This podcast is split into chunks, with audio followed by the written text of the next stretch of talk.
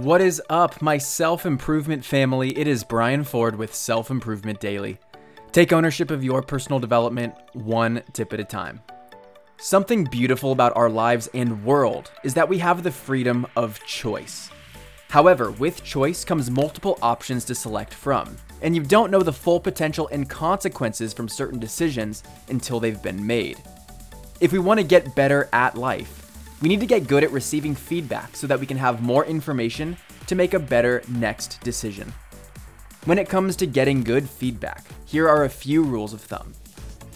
First, don't ask one person about everything. Ask many people about one specific thing.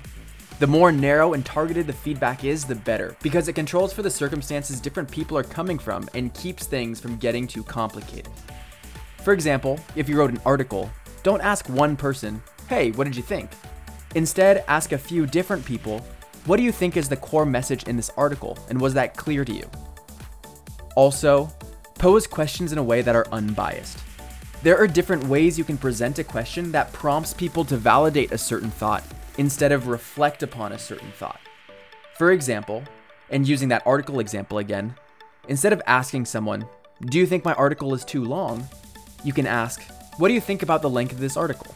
That way, they aren't primed in any way to respond, and you get their genuine feedback, which will ultimately be more useful. There's definitely an art to getting good feedback, and these are a few ideas to keep in mind as you go about asking others about their thoughts on different decisions you've made. Thank you for listening, and I'll see you next time on Self Improvement Daily.